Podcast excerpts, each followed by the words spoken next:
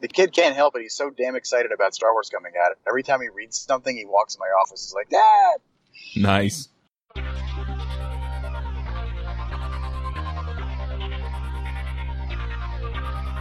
This episode is sponsored by Hired.com. Every week on Hired, they run an auction where over a thousand tech companies in San Francisco, New York, and LA bid on JavaScript developers, providing them with the salary and equity up front. The average JavaScript developer gets an average of 5 to 15 introductory offers and an average salary of over $130,000 a year. Users can either accept an offer and go right into interviewing with the company or deny them without any continuing obligations. It's totally free for users, and when you're hired, they also give you a $2,000 signing bonus as a thank you for using them. But if you use the Adventures in Angular link, you'll get a $4,000 bonus instead. Finally, if you're not looking for a job but know someone who is, you can refer them to Hired and get a $1,337 bonus if they accept a job. Go sign up at hired.com slash adventures in Angular. Ready to master Angular? Oasis Digital offers Angular Bootcamp, a three day in person workshop class for individuals or teams. Bring us to your site or send developers to our classes in St. Louis or San Francisco. AngularBootcamp.com. This episode is sponsored by DigitalOcean. DigitalOcean is the provider I use to host all of my creations. All the shows are hosted there, along with any other projects I come up with. Their user interface is simple and easy to use, their support is excellent, and their VPSs are backed on solid state drives and are fast and responsive. Check them out at digitalocean.com. If you use the code Angular Adventures, you'll get a $10 credit. This episode is sponsored by Telerik, the makers of Kendo UI. Kendo UI integrates seamlessly with both AngularJS 1.x and 2.0. It provides everything you need to integrate with AngularJS out of the box bindings, component configuration, directives, template directives, form validation, event handlers, and much more. And yet, Kendo UI tooling does not depend on AngularJS, so if you want to use it with Angular or not, that's totally up to you. You can check it out at kendoui.com. Hey, everybody, and welcome to episode 72 of the Adventures in Angular show. This week on our panel, we have Joe Eames. Hey there. John Papa.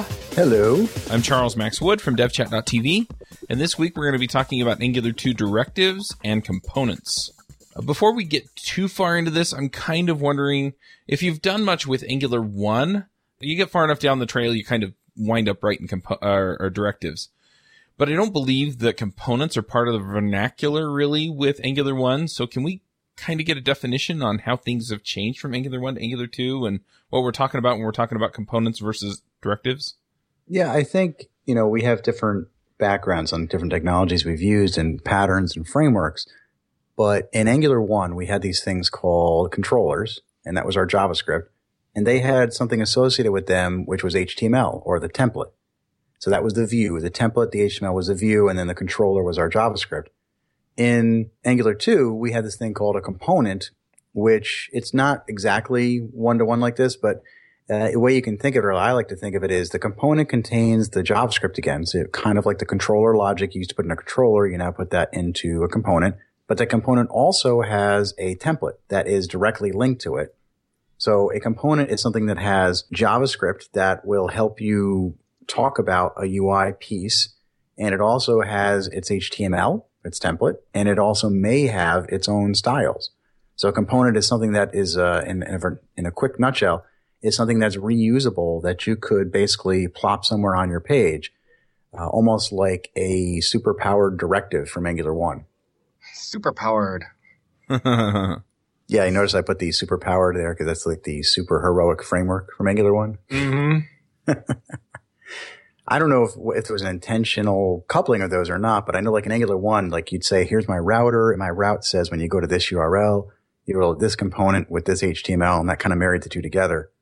But in Angular 2, uh, what we say is, okay, my component and my HTML are a little more coupled together, meaning this particular component is always going to have this particular HTML template. Uh, and that's kind of how it works. Uh, although I have heard rumblings of, hey, what if we wanted to support multiple templates for it? But at this point, all I know of is it supports one. Right. And that's an interesting point. Side note that uh, Aurelia does uh, supports multiple, right? I believe so. Yes. And that was, I think that was a contention point between Rob when he was on the Angular team with how that worked. But I think that was, it was a little bit different, right? Because in Aurelia, the templates point at the component. In Angular 2, the components point at the template. So what, I, I still don't completely understand. Why is that significant? I don't know. I guess when you're a framework guy, it makes a huge deal. I mean, he actually, I wrote a, I wrote a demo a long time ago and Rob got on and rewrote it, uh, in Angular. I wrote an Angular 2 demo. He got on and wrote it in Aurelia. It was a little tiny thing, so it really wasn't that, uh, interesting, but he kind of explained the whole template pointing at the component and why that's better. And that allows the same component to be used with multiple templates. And that's one of those things I, I agree. I, I don't I've been doing what frameworks for how many years, and the one thing that always seems to make certain people really get their panties in a twist is the whole, "Hey, should the view talk point to the t- uh, controller? Should the controller point to the view? Should I be doing MVP? You know, model view presenter? Should I use MVVM, MVC?" MV, I don't really give a poop is what I do. so other people can get upset one way or the other if they like, but I just don't think it matters in the long run. You deal with the pattern that's dealt you and none of them are bad. They're all good. So who cares? Yeah, so, I, I think the MV star, the star, I mean, it's really only helpful for categorizing how you connect your data to your template. Yeah. And and so if I'm talking to somebody and I'm saying I'm using a framework that's MVVM, then they get the idea that the thing in the middle is a view model or an MVP is presenter. But when it comes right down to it, it doesn't really matter what Angular 2 is if you're going to use it because yeah, you just you just use it the way that it's designed to be used or right. break the rules deliberately where you need to. Right. Yeah, and just to be clear, we're talking about Rob Eisenberg, right, from Aurelia? Yes. Yeah. Yes. Rob, Rob's a great guy, a friend of all of us. And the one thing he's great at, right, is making awesome frameworks. And I think Aurelia's got some great things in there. Uh, and how they, how they connect, there's definitely pros to saying, Hey, look, the template should know about the controller. And there's pros to knowing, saying, Hey, the controller should know about the template. Um, both sides have pros, both sides have cons, but uh, I think to really get back to, you know, Charles' point is what is a component? Everything's kind of moving towards this shift of we can create an element in HTML, something that we can just go into our HTML view and say, Hey, look, here is our calendar thing. Here's our Lord of the Rings list, whatever these things are. And that's our element. And that element is self-contained and it contains all the things it needs to make something appear and be functional on the screen.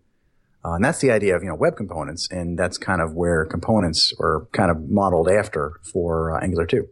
So I want to ask you something, John, and, and Chuck, if you want to chime in as well. The whole single component, multiple templates type of thing, right? Have you ever actually used that in a production application where you've been, I've got a single component and I do want multiple templates, whether that's an Angular 1 or any other framework? Sorry. So the question is, do I ever want a component to have multiple templates on it? Yeah, to be able to choose from multiple templates. Is that I have had that situation happen to me twice in my career. Well, it's two times more than me. It's it's very very rare. And one of the times was literally a demo. The other one was a production app. but in the production app, I actually tried to talk them out of it, but I lost. yeah. So so the way I I kind of see this is if you have different presentation for a component that may have different state to it, but then I may mi- still be misunderstanding what the component actually provides you. I've been like authenticated or something, and so I want to show people a lot more information or things like that. And a lot of times you can push that up to higher uh, levels of abstraction so that it's actually in your authorization and not in your component. But uh, yeah, I, I can kind of see where people would think, oh, I'd really like to be able to sh- conditionally show different information, but I don't completely, I don't completely see where you necessarily would either not be able to put that into the template, you know, show this if this, show this if that, don't show this yeah. if this. You or, could still use one template, exactly. Yeah. So, yeah. or the the other side of things is, yeah, you know, you have that authentication piece, and so it does the check, and then it just gives you the standard. You can't see this because you're not an admin. Right. Let's let's put it this way. I mean, and Joe's had it happen zero times. I've had it happen two. I mean, I've written thousands of these kind of things, and that's it's two out of all those. To be very blunt, this is a scenario. I'm not going to say nobody has the scenario. I believe there is a scenario for it, but it's one of those where if you didn't have the ability to do that, you weren't going to go home and cry about it. Right. There's a reasonable right. workaround for it. Yeah. Yeah. Right. It's not a problem I have in my life. Right. Yeah. So, and it's much better if you're just showing various different things, multiple states to just build it into the template.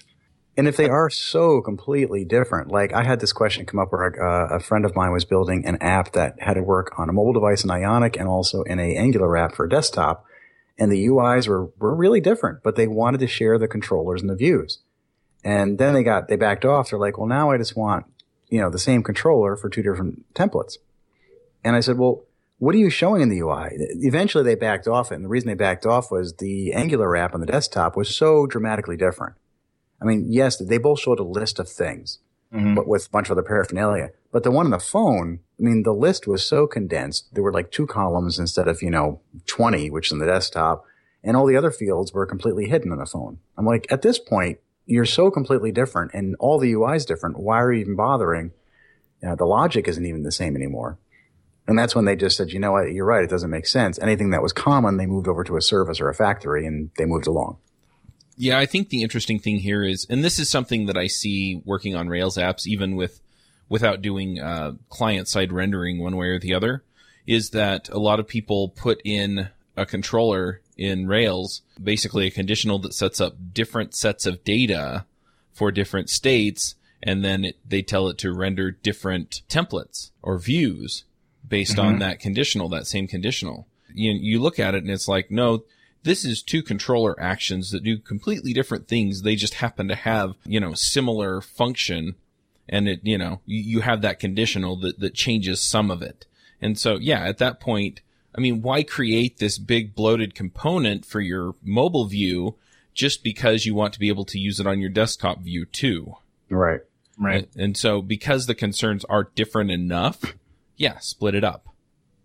Well, let me ask you guys a question. So I'm looking at an Angular 2 component right now, and I was trying to think the other day, what are the, not the essential things, but what are the most common things that I'm going to associate with an Angular 2 component? And I'm looking at the one that I've got here in front of me for the Angular 2 Tour of Heroes uh, demo, which people can check out on the uh, the docs on Angular.io. And in that first component, and I'm revising this right now, it's got a component called app component. And that app component is a class and it's got a couple properties and that's it. But the key pieces for me are the component always has some properties that expose some kind of data that will be data bound on the screen, like a title, for example, or a first name. But then I also ha- seem to always have the at component directive, uh, sorry, decorator right above it. So I'm decorating metadata about this component and I'm always telling it, where's my template? And I like to point my templates. You get, cause you have a choice of templates. You can either do embedded string right inside your JavaScript file or TypeScript file, or you can point to an HTML file. Uh, sometimes I have styles and you can do embedded styles or you can point to your CSS file. That's an array. And then I've got, um, a route config sometimes and this is kind of a new thing that's kind of crept in here, is routes are no longer centralized for your module because the modules have, mean, have different meaning now, but we can define routes at a component level in Angular 2. So I'm finding that I often have in a component properties to data bind to, uh, a template to point to, sometimes styles, and then sometimes I have routes that I define there. And that's different. What are you guys seeing? basically everything that you see. Yeah, I'm going to admit that I haven't done a whole lot with Angular 2, and so I don't know that I. Well, I don't got the benefit of having a component from me. Now I have to pull one up just so that I could talk intelligently. Yeah, is yeah. there is there a link that we can put in the show notes for people yeah. to just go look oh, at? the Tour of Heroes. That's absolutely a great link to look at. Okay, can, can we get a link to that in the repo? The link. I will go get you a link right now, and you can pop it up in there so people can see and follow along. Yeah, and so I know some people are listening in the car, and so we'll try and be as explicit as we can. No, they can pull yeah, up their they, phones and open it up. No, no, no, Joe, no, no, no. I'm not getting sued by anybody today. Let me. Uh, I'm going to put it. this is my personal repo, but it's basically the same. And this is not the official Angular one by any means, but it's the same thing that I'm putting together for Tour of Heroes. This is the exact file I'm looking at right now. So if you want to click on that one and follow along, it's Angular 2 Tour of Heroes repo up in the John Papa GitHub. That's all one word. Yep. And it's at slash source slash app slash app.component.ts. And uh, those are for our people in their cars who are trying not to kill themselves. But looking at that, the, the weird thing for me is still, wow, now we've got routing in there because we generally would have routing defined somewhere else in an Angular 1 app, right? So now we're saying this component is, this happens to be the base component for the entire app, Tour Heroes. This is where all the routes are being defined for the app component and it defines like dashboard and heroes and a detail for heroes too. Uh, but theoretically, you could have in a larger app a subcomponent which also defines routes as well. So in a way, I kind of look at the component almost becomes what in Angular 1 was a module uh, mm-hmm. uh, because it's kind of like self-contained and our modules used to define routes. And then a subcomponent also might be like a submodule in a way. And this works because of the way module loading works in ES6 and TypeScript. That's an interesting way to look at it. As I look at the way that the components work like this, I see it more like the problem with Angular 1 was that very, very, very few people did nested directives. Very seldom do we see nested directives, right? We never th- said, hey, I'm going to do a directive for like the entire view. And then inside that, there'll be a directive for this panel, one for this panel, and this for this panel. And then within that, there's a directive for a button, this button, and one for, you know, this drop down list, etc. Whereas the whole, at Angular 2, we got nested components, much like React. We have a top level one that contains everything. And in that, we break it all down and keep breaking it down, breaking it down. And we really didn't do that in Angular 1. I don't know if you had a different experience when you built, built uh, stuff at Angular 1, but I, every place that I was at, that was not the way that we built stuff. Directives were only a very bottom level thing. So this is why I think if maybe if you've seen in the past, Joe, that I have kind of hinted that I'm not a huge fan of directives in Angular one, mm-hmm. and the reason is not because of directives; it's because I think the way they were implemented and how how painful they could be in Angular one. But let me tell you, my experience is different, and that's I do not like nested directives in Angular one because I've dealt with apps where literally people would have exactly what you said. They'd have a view, then they'd have a directive, which had another directive, which had another directive. And it was like that Russian stacking doll. and the problem with Angular 1 with that, I mean, that's generally not a bad idea, honestly. I mean, having things that are decoupled like that, that can work together or on their own, and you can kind of piecemeal and compose your objects. But in Angular 1, directives were much more difficult to work with than I think components are in Angular 2. So mm-hmm. I think in Angular 2, that style lends itself much better. In Angular 1, I think it was just a lot harder to achieve. And I've literally banged my head against the wall when I've worked with apps like that because it just hurt. So let me see if I can sum this up you're saying you hated it in Angular 1, this, these nested directives. If anybody did do that, do like three or four levels of nested directives, you hated it or you would have hated it if, you, if it had ever happened. Yes. But in Angular 2, as you're seeing it, you're not seeing the same problem basically because of how the way that Angular 2 is designed. Yes. And not hated it so much as I, I called caution into it when people did it seven levels. When it was one or two, who cares? Right. But now I think it's easier to take components or directives in Angular 2, which we should define the difference between those and actually stack those inside of each other and, and nest them because of the way they communicate better with each other. Okay. So I don't know if you want to go on to the definition, but I have a question about 1.5 and the new component function and what you think of that. Have you played with it? I haven't played with it, but I've read about it. Okay. Close enough. Thoughts? Does it address that issue, your specific issue like, I think that in general, in Angular 1, directives were also very seldomly done, right? Most people just did controllers and they wrote directives infrequently. I'll tell you, that was the approach that I usually took. Yeah, and yeah. I honestly think that was a good approach. Ward and I've talked about this. I'll speak for him here.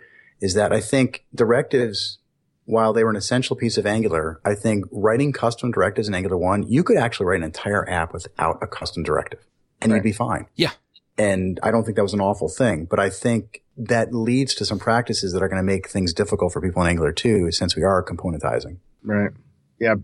It is funny. I, I sometimes feel a little nervous when I see a lot of people out there talking about learn to migrate, migrate your, your Angular 1 apps to Angular 2, do these things and help migrate because I, I kind of feel like you don't want to do that. You don't want to migrate in that same way. You don't want to say, oh, I got a directive, I'm going to turn into a component. If you get to that thought, now I'm not saying that everybody's making those same statements like, oh, you got a directive, let's just turn it into a component, It'll be very easy. But that is one thing that is in 1.5 with this component, new component function is it makes the directives in 1.5 look a lot like components in Angular 2.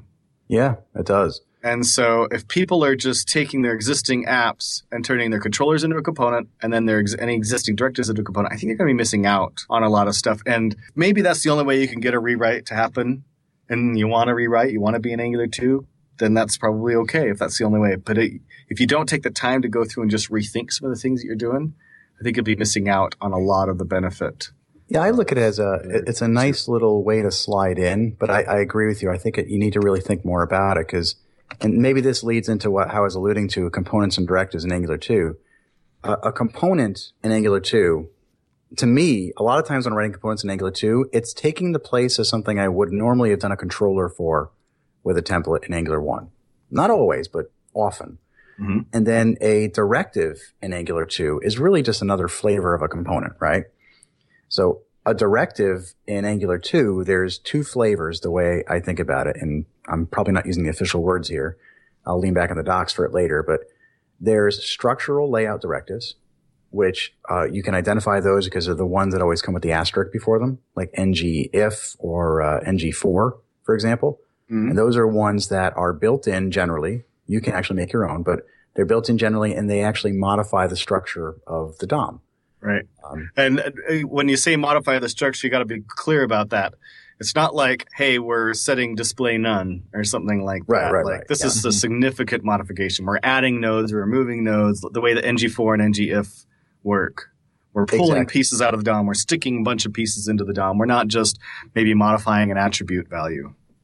Right. And those are structural or layout directives, whatever the official word's going to be there. And then there's a second type of directive, which is just the regular directives. And I like to think of those as being more like attribute directives were in Angular 1, where you need to create something that's going to enhance something else that's already there mm-hmm. um, to kind of modify its behavior. Like a example I always like to use is like a validation directive. Maybe you've got your own custom validation and you want it to show some stuff on the screen, but it's always going to modify like an input or a button or something. Uh, so those two types of directives, structural directives, which give you, which you're probably not going to write a lot of. And then there's ones that you will write that are like attribute based. And then the third type of thing you're going to write are components in Angular 2. And to me, in my head, that's how I separate them out. Components are for like my screens or subsets of screens, like subviews. Anything visual I'm adding, that's mostly like an HTML element almost like an element directive in Angular 1. And then I've got regular directives, which are more like attribute directives were, which enhance something else um, for mm-hmm. Angular 2. And then I've got the structural directives, which quite frankly, I'm very rarely ever going to write my own ng for. Right. Okay. So I could totally go on a rant about this because not necessarily of anything that any specific person did or team did that was a bad thing, but because of the way that the names ended up working out, which is partially not the fault of the Angular team. Do tell. And so, for those who don't know the history, and you, you, John, you probably know a lot of this history, is way back in the day, in Angular 1, in fact, there were those three types of directives, but they didn't have a different name. They were just how you created a directive determined it was one of those three types. And the Angular yep. team knew about this. They talked about this internally, right? So the ng repeat and the ng if directives, those were the structural type of directives. And uh, I think they at the time they'd like to call them template directives. Then there was the attribute directives that you're talking about, and they called them decorator directives. Okay, and then finally we have the main one, which is kind of think of like it could be a controller with a template, but you've turned it into a directive. It's some directive that has a view. Maybe a better example of that would be like a button uh, or like a date picker, something like that. That is a component directive. It's some directive that has a view, and you almost always represent that with an element. You would almost never use an attribute unless maybe you're dealing with like IE8, right? So those are the three types of directives, and they had their names: components, decorators, and I believe they call them templates, which I thought was a silly name. I always called them structural. And I, I, I talked about this in my Pluralsight course about the three different types of directives, which I built quite a while ago. And then Angular 2 was still being developed. Even, you know, two years ago, they were still working on prototypes for Angular 2. So they knew they're going to have these kind of things. So they kind of moved forward with this. And then decorators became an ES7 thing. So they had what they called annotations, and the ES7 committee adopted it but called it a decorator.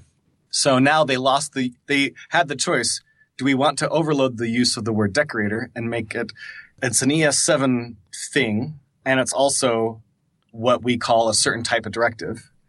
And again, if you have seen Angular 2, you use these annotations, which are also ES7 decorators, in order to create these components or directives, right? use the at component, and that is a decorator, an ES7 decorator. And it's, and again, annotation still applies, right? Because it's a specific kind of decorator.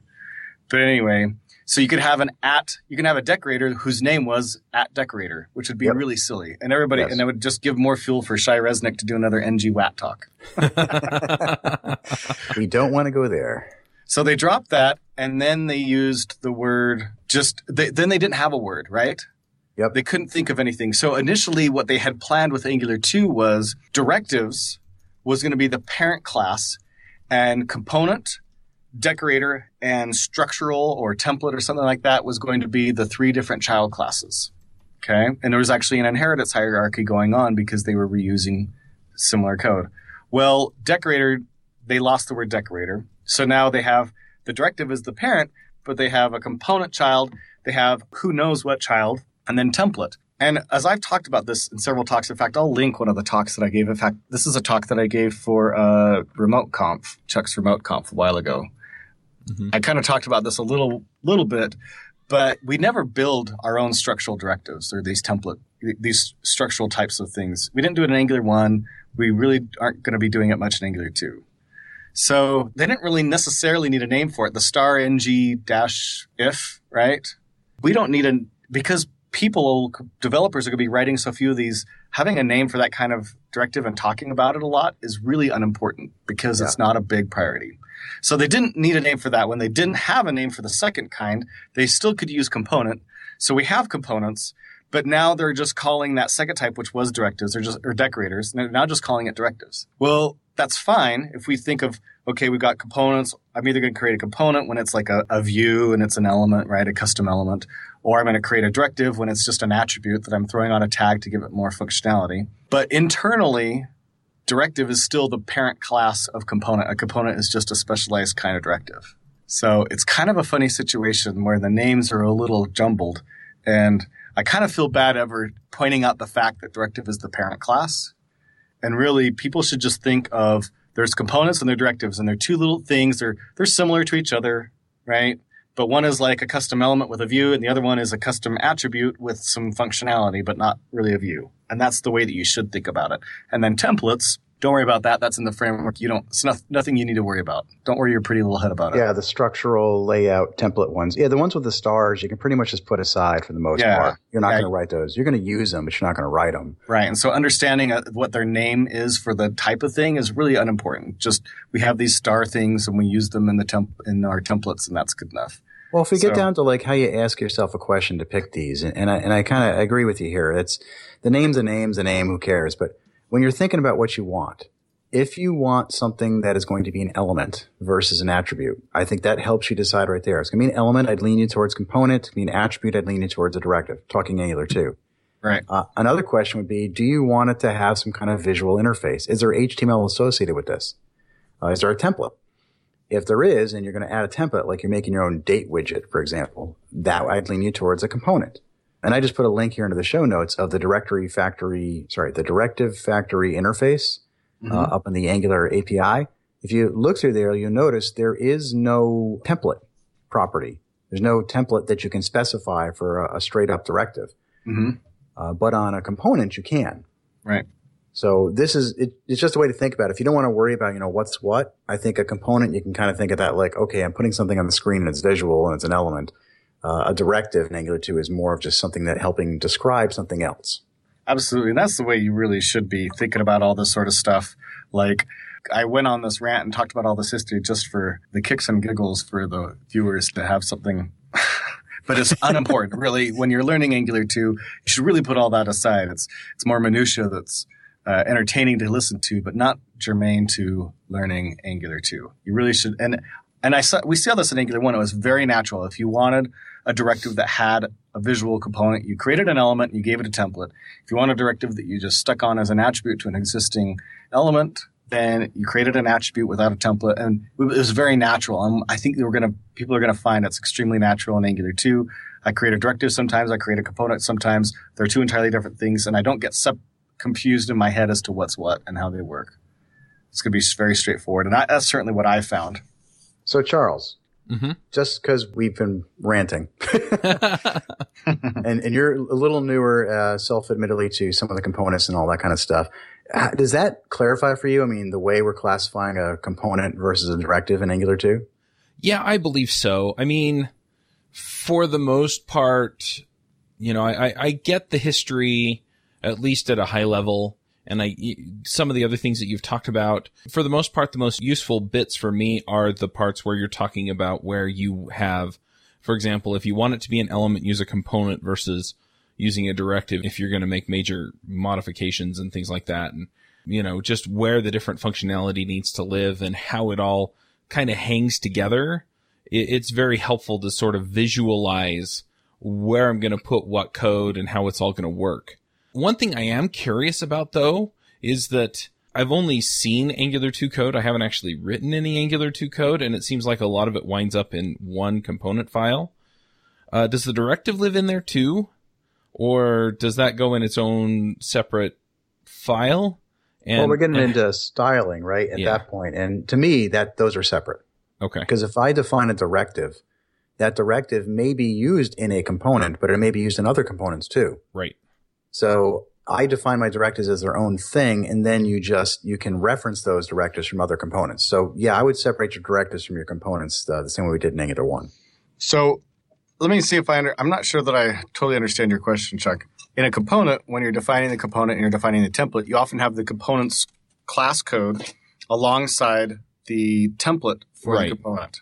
Are you asking the same thing of directives, or are you asking would you put a directive and a component both in the same? If if I had a, project that needed a directive and a component, would I put them both in the same file? That that's kind of what I was driving at was both which? really. So Both so a lot of times I see the inline template and a lot of people at like Angular Remote Conf were they were really excited that they had these inline templates and it makes a lot of sense if it's a simple template. I mean, why create an extra space if I can visually grok what the template is in one go? But yeah, I was wondering if you have a component and a directive that the component is actually using the directive in some way, would you put them both in the same file? And it, John's general, answer was no, Yeah. because directives can be used across multiple components. And what that means is that then I can have that sort of shared functionality in its own place and I can, it, it kind of denotes that it's a separate piece that may connect to the other pieces in my application. Yeah, there's probably a couple of reasons there why you should separate them out. First off, think back to Angular 1. If I have a controller with a template and there's a Mhm. directive that I happen to use in that controller and the template, I certainly could throw the directive inside the same file, right? Mm-hmm. But it becomes somewhat unnatural, right? We tend to think we quickly got to a place where every object had its own file, Right. even though the stupid Angular seed, which I will never in my life once say there was anything great about it. You mean the Angular I seed, uh, the Yeoman generator? No, I'm thinking. I'm talking Angular Seed. Oh, oh, oh, the yeah. the earlier versions, uh, later Yes. versions, I think may have changed this, but certainly the earlier versions, they had like a, a file called directives, and you put all your directives in, and it was kind Yep. of a bad pattern. Anyway, we quickly got to a place where every object had its own file, and so that's one reason, obviously, to just stick. If you have a component that has needs a directive, stick the directive in its own file, just because it's a far more natural for each thing, each piece of your application to have its own file. Now, there's another reason for that as well. Using modules, which is how Angular works, Angular 2 works, it uses the ES6 module system. In order to consume or utilize something, you have to not only see in Angular 1, when you built a component or a controller or a directive, you registered it internally in Angular by calling the dot the Angular the module dot controller function or the module dot directive function, and actually registered it internally in an Angular one internal registry, which seemed like a really nice thing, but it was actually a really bad thing for a lot of different reasons. We too many to go into. Mm-hmm. In Angular two, there's no internal registry like that. There's no single Angular two registry that says I know about all of the components in your application. Instead, you say, hey, this component needs this directive. So at the top, you bring it in by requiring it using the module system. And then now it's available. It's just there in the file. It's basically now local to be used, but that directive has to be exposed by the other file, right? So in the other case, if you ever wanted to reuse it, you'd have to expose both of them. Mm-hmm. And that would be kind of weird because we're more used to this is only kind of true, right? Because with Angular 2, the libraries themselves, they one single file might expose a lot of, th- of things, but that's because right. they combine it all together. But for our code, we should think of each file contains one thing. So you wouldn't want to, oh, if I want to reuse that directive, I have to bring in the file for the component, but I'm only grabbing the directive out of it and it just look really weird, you know? Yeah. If, if the directive was named like a date picker, but I'm bringing in the user panel uh, file to get the date picker, that'd be really odd. Yeah, that makes sense. So there's a couple of good reasons why you should keep your keep your each piece, you know, directives and components in their own file. I think what is another interesting question is the whole inline templates versus separate templates. Oh yeah. I think that's very interesting because now that we have ES6 and Angular 2 is definitely encouraging people to take advantage of it because the module system and multi-line template strings, which now lets us, hey, I can put a template inside the same file but it's I'm no longer limited to have to do a whole bunch of string appending or putting it all on one line, which obviously is gets unmanageable after a template that is longer than you know 40 characters. We have multi-line strings now, so that we can have this nice HTML string, and there's plenty of editors that are letting us treat that this one string inside of a JavaScript file as HTML and get all of like our Zen coding and syntax coloring for HTML. So we what, can put what, it. What editors file. are those, Joe? What what editors will well, do that? WebStorm will, and okay. I think Sublime Text will, and Visual Studio Code will. Code does not yet, but it will. Yes. Okay. That's I, one of the wish list items I have on my list. Like I, if you're talking specifically about having an HTML file, not HTML file, HTML embedded inside of template strings inside of uh, a TypeScript file, mm. yeah, it, it, doesn't give you that yet, but it's it's my dying wish right now. yeah, and I believe that there are plugins for Vim and Emacs that will allow you to have in Emacs at least multi major modes and then you can have a an HTML major mode for that string and the TypeScript major mode for the rest of the file. And that's not a, let's be clear, this isn't an Angular 2 thing even. I mean, right. React is doing this kind of stuff too. So I think yeah. editors, if they don't do it already, I think you're going to see all the major editors do this soon. Well, right. you see a lot of these editors do the same thing for JavaScript inside of HTML. Yep. It's it's effectively the same thing. You're just turning on different uh, syntax highlighting and other uh, nice code, autocomplete, etc., etc. features for the majority of the file, and then the rest of the file that needs a different syntax and other nice tools on it. And let me be clear about my stance today. If we don't have that in the in the editor, if we didn't have the H, full HTML editing experience and autocomplete and IntelliSense and syntax coloring and all that inside of uh, a TypeScript file or a JavaScript file, I would not be doing inline HTML at all in my files. And today, I, VS Code doesn't have it, and I'm using that yet.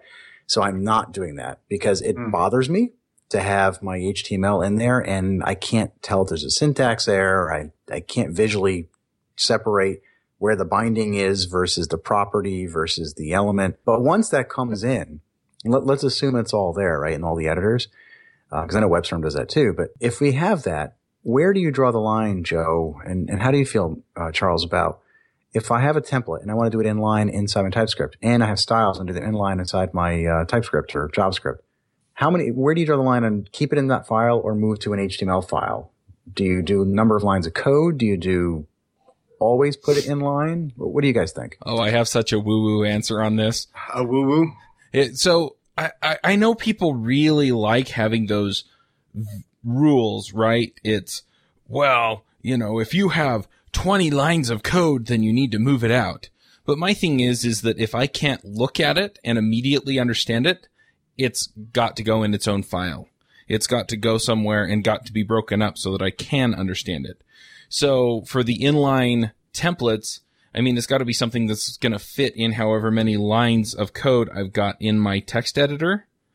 And then from there, it's got to basically uh, work out so that if there's a lot of like, if this, then that, or stuff like that, where I'm looking at it and I'm really trying to figure it out, the rest of the component's going to feel like noise to me. And so I'm going to pull it out. Um, I'm also going to be looking at if there's any way I can do like partial templates or things like that that are going to make it so that all the little pieces aren't quite so gross to deal with.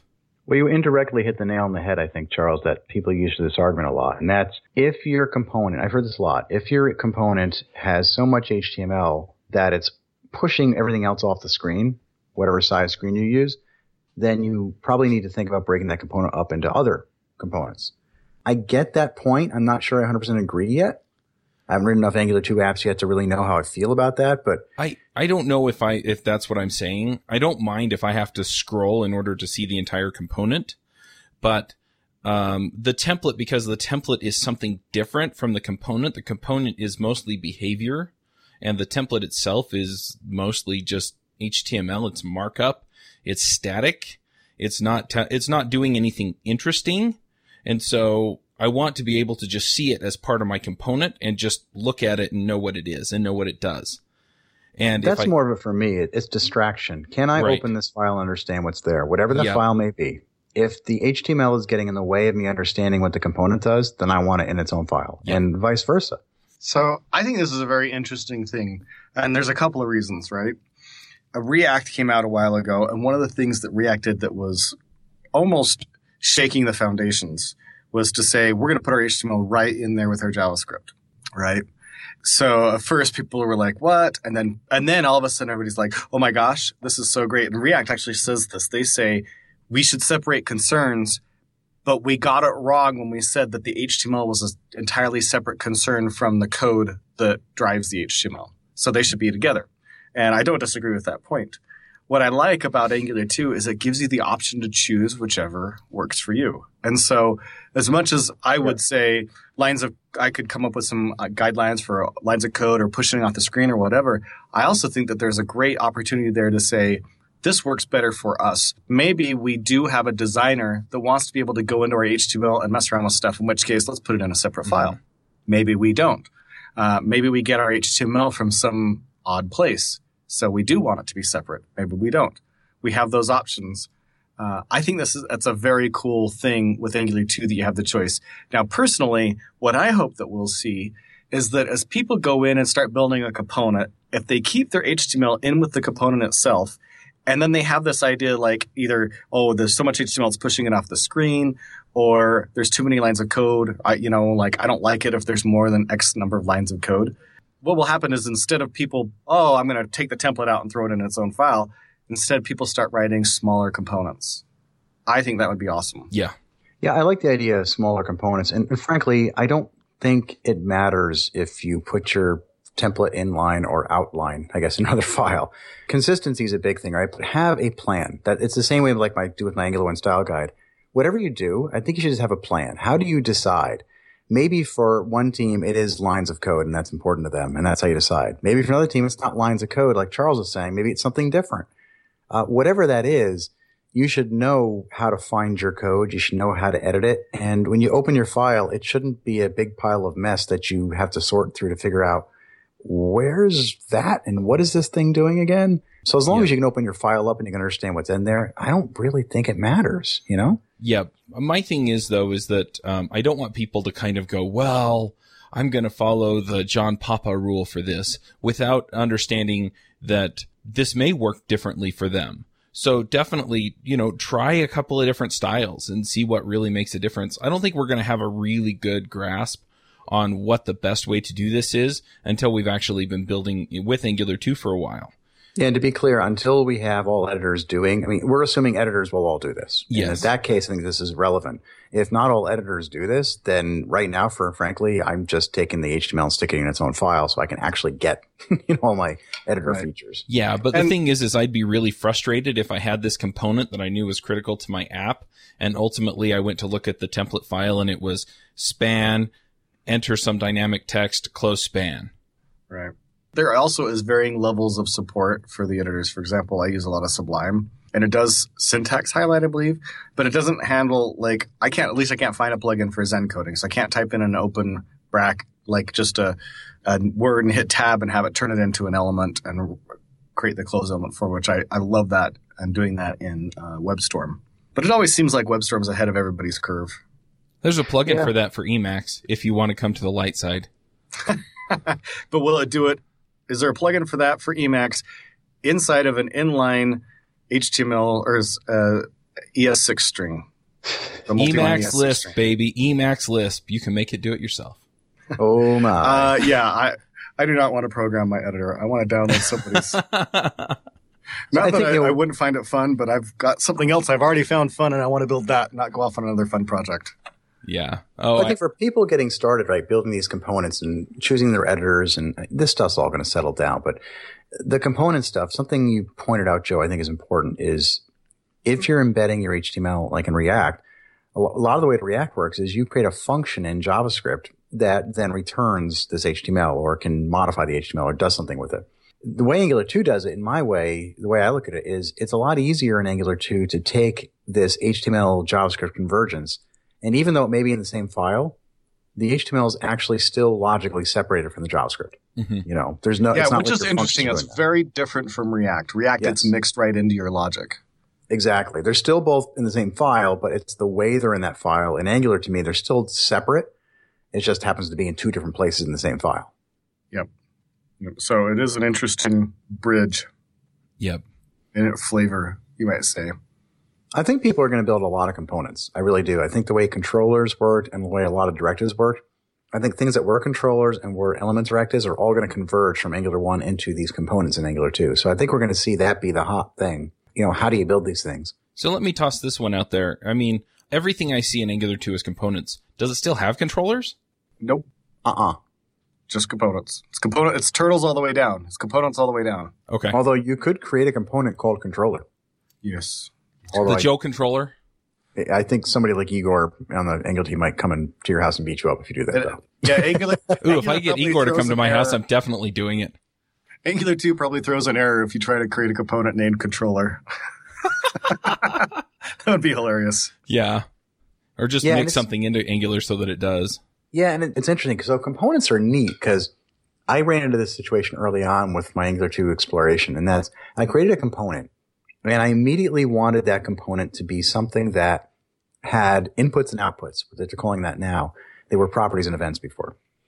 Basically, I wanted to have a component like uh, hero details on the tour heroes, and that component is uh, it shows details about our hero named Joe Eames, but to show details about a hero, you need to know who the hero is, right?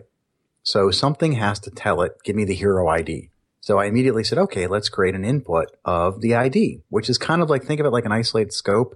You might have created a scope, some property and a directive in Angular 1 to say, somebody tell me the ID and I'll figure out the rest to show the hero.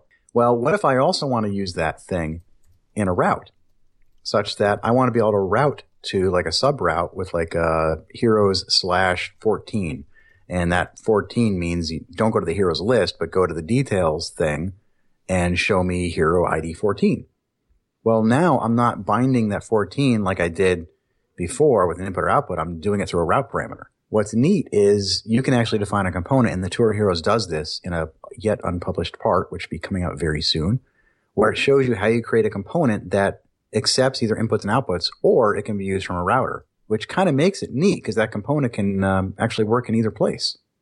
But I think it's cool because the, what I was getting at is that I think in Angular 2 that things are more flexible Yeah. than they were before. There's less concepts, yes, but it doesn't mean you're locked into something. Uh, components actually can be used in multiple ways, which is wicked cool. Well, that's that's the thing that I'm seeing with it is that it kind of has the best of both worlds in the sense that if you look at a component or look at a whole bunch of different components, they all kind of structure up the same way.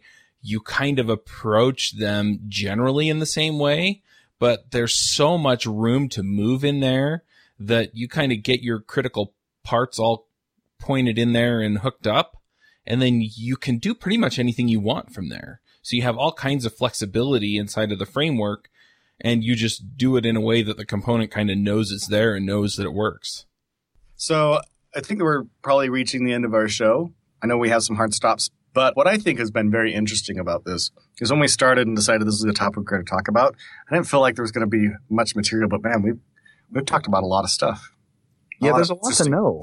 I mean, you're getting into components. Are you a component? Are you a directive? Are you a structural directive? Where the heck did these things come from? And how do they relate to what we did in Angular 1?